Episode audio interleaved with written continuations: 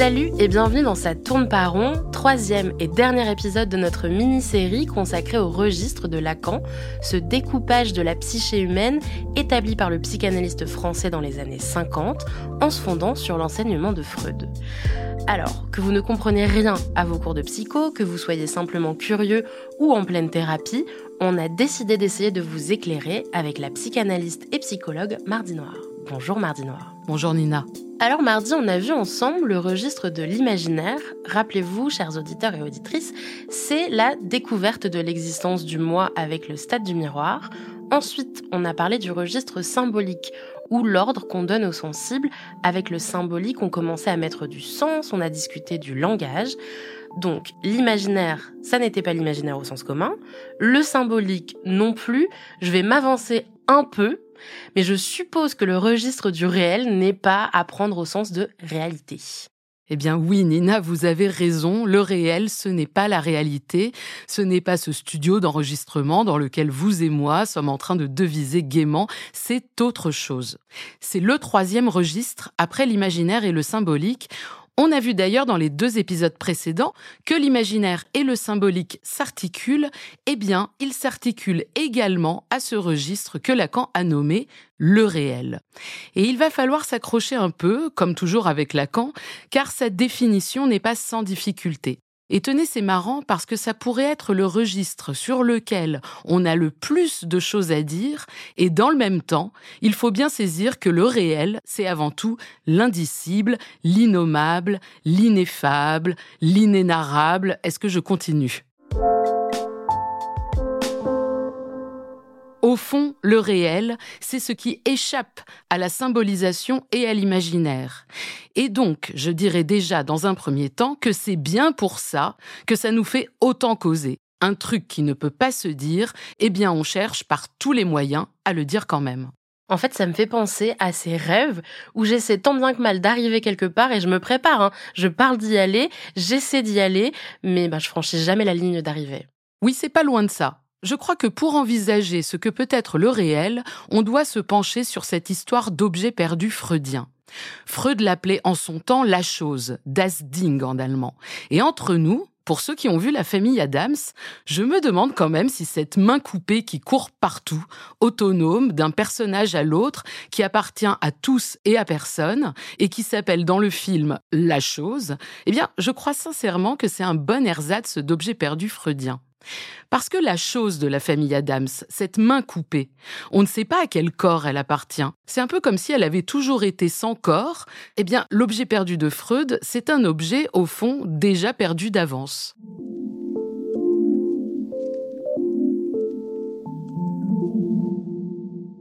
Il n'y a pas une étape où l'être humain serait entre guillemets complet et à un moment il perd un truc qui lui appartient et quand bien même ce serait une aiguille dans une botte de foin, ce serait comme au loto. Il y en aurait toujours 1 sur 1 million pour nous dire « Si, regardez, moi j'ai retrouvé mon objet perdu, maintenant ça y est, je suis parfaitement comblé. » Eh bien non, ce n'est pas ça l'objet perdu. Donc je continue. Le fait que Freud ait appelé ça « la chose », c'est aussi une façon de ne pas la nommer, cette chose. On flirte déjà ici avec l'indicible et donc avec le réel. Au risque de vous étonner, voire de vous décevoir, je n'ai jamais vu La Famille Adams, mais j'ai compris que la chose de Freud était une chose qu'on ne pouvait pas vraiment appréhender. Pardon, mais ça me fait penser à Dieu. Mais surtout, dites-moi, qu'est-ce que la chose de Freud nous dit du réel de Lacan ? Bon, laissons Dieu en dehors de tout ça, même si Dieu peut se concevoir comme une manière d'imaginariser le réel, c'est vrai, mais c'est pas exactement la même chose. Revenons au réel. Ce qui n'arrange pas notre affaire, c'est que cet objet, qui n'est ni à moi ni à l'autre, est fondamentalement perdu du fait du langage, du fait que nous parlons, et quand bien même certains ne parlent pas, ils évoluent dans un bain de langage. Nommer les choses, c'est déjà les mettre à distance, les faire mourir. On a tous des points de ce réel qui nous agitent, chacun à notre façon. Je vous donne un tout petit exemple. Récemment, je me suis aperçue que j'étais toujours hyper disponible, à tel point que pendant de très nombreuses années, j'avais des activités, des boulots que je n'investissais pas tellement et que donc je pouvais lâcher du jour au lendemain. Et bref, j'ai dit à ma psy qu'avant, je ne prenais pas de vacances, parce que j'étais les vacances. toujours une place vacante en moi pour l'autre, mais c'était un impossible à dire ou à penser jusqu'ici. Je voyais bien que je répondais parfois trop vite, trop bien à tout le monde, que quand je n'avais pas la même chose en retour, ça m'énervait. Ça, oui, je pouvais le dire. Mais dire à quel point ma position subjective était d'être ultra disponible, ça, je ne le pouvais pas. Ce n'est pas quelque chose que je cachais au psy ou un truc du style « Oh non, je ne vais pas parler de ça ». Non, je ne pouvais même pas en faire le constat. C'était juste réel. Bon, bah ça ne l'est plus réel, puisque je l'ai dit. Est-ce à dire que je ne vais plus être ultra disponible ? Ça, j'en sais rien. Mais au moins, ça devient quelque chose que je peux aborder. Donc, si je vous suis bien mardi, une fois qu'on a posé le langage sur le registre du réel, le symbolique sur le réel, ce qui a été formulé sort du registre du réel, mais pour autant, on continue toujours à chercher l'objet perdu. Et oui, c'est inévitable, et on n'arrêtera jamais, je pense. C'est en effet ce qui peut parfois sembler pathétique, cette multiplication d'objets qui serait censée enfin être l'objet par lequel on va retrouver cette complétude qui, je le rappelle, n'a jamais existé. Parce que l'objet n'est jamais le bon, c'est jamais ça. Il peut donner l'illusion un temps que c'est le cas, mais très vite, un autre objet nous fait oublier l'autre.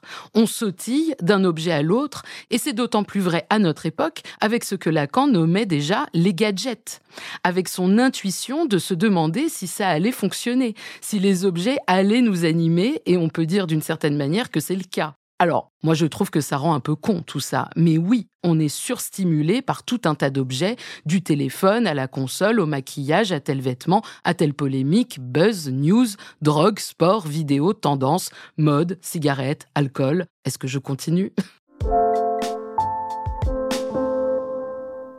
Un objet en chasse un autre et on peut se demander si la multiplication exponentielle d'objets ne réduit pas notre attention à peau de chagrin, ça aussi c'est une question, avec tous ces noms de nouveaux troubles que sont les troubles de l'attention et de l'hyperactivité qui sont en fait ultra caractéristiques d'un symptôme contemporain du rapport aux objets. Objets qui seraient donc des leurs, Mardi Noir ? Mais oui, en fait, ce qu'a voulu montrer Lacan, c'est que l'objet en tant que visé, c'est-à-dire en tant que recherché, ce n'est jamais le bon. Et c'est ce qui l'a conduit à dire cette fameuse phrase « Il n'y a pas de rapport sexuel ». Pas de rapport au sens mathématique du terme, pas même entre les sexes. Ça va à l'encontre de toute théorie naturalisante du type « un papa et une maman ».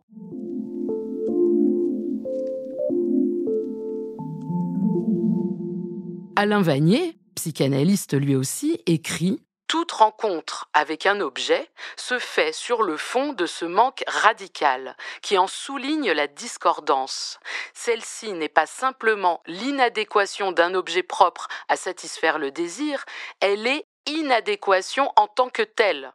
On le voit bien, quand on rencontre quelqu'un, un amour, un ami, peu importe, c'est d'abord deux symptômes singuliers ou deux fantasmes qui se rencontrent et qui s'entendent sur fond de malentendus permanents que chacun traite à sa façon. Je sais qu'on entend partout que la communication, c'est la base des bonnes relations humaines. Eh bien, non, ça dépend. Ça dépend de ce qu'on fait de cette communication. Si elle est perçue par l'un comme le terrain d'entente ultime pour retrouver l'équilibre, au fond, si cette communication devient encore une fois un objet de potentielle communion, je ne suis pas certaine que ce soit la solution. En revanche, si les deux partenaires ont cette même modalité de jouissance qui les font adorer communiquer, alors oui, ça marche. Mais est-ce la communication en tant que telle ou le fantasme de cette dernière ? Vous êtes en train de nous dire, encore une fois, que quel que soit notre mode de jouissance, qu'on l'ait identifié ou non, après une très très longue analyse, on n'arrivera jamais à révéler complètement ce qui se tapit dans le réel ? Bah oui, en fait, il y a toujours un reste, un indicible, un impensé, quelque chose qu'on ne peut pas dire, et ce quelque chose impossible à dire, et ce qui nous pousse à parler et à désirer. C'est ce que dira Lacan, qui met de côté l'objet perdu pour le nommer objet petit a, qu'il qualifie d'objet cause du désir. C'est-à-dire que ce n'est pas tant un objet à retrouver qu'un objet immanquablement perdu qui nous pousse à désirer. Bon, Mardi Noir, je vais essayer de conclure ce dernier chapitre de notre mini-série avec ce que moi, j'ai compris. je me lance. Le réel, c'est tout ce qui reste dans la psyché humaine une fois qu'on a découvert le moi et appréhendé le langage, une fois qu'on a établi le registre de l'imaginaire et du symbolique, mais en fait, tout ça est concomitant et il faut faire avec ces trois registres. Le réel, c'est tout ce qui reste, mais c'est aussi tout ce qui cause, pas comme si on découpait la psyché en trois parties égales dont les contours sont parfaitement dessinables, mais plutôt tout ce qui reste entre, à côté, au-dessus, en dessous, bref, un peu partout, sans qu'on puisse vraiment dire où. J'ai l'impression que c'est un peu la même chose que quand on essaie de se représenter infiniment grand, ça s'arrête pas, on pourra jamais vraiment le tenir entre nos mains ou le comprendre parfaitement, mais merci en tout cas d'avoir essayé de nous éclairer sur ces trois registres. Bravo Nina. Ça tourne pas rond est un podcast de Mardi Noir, produit et réalisé par Slate Podcasts.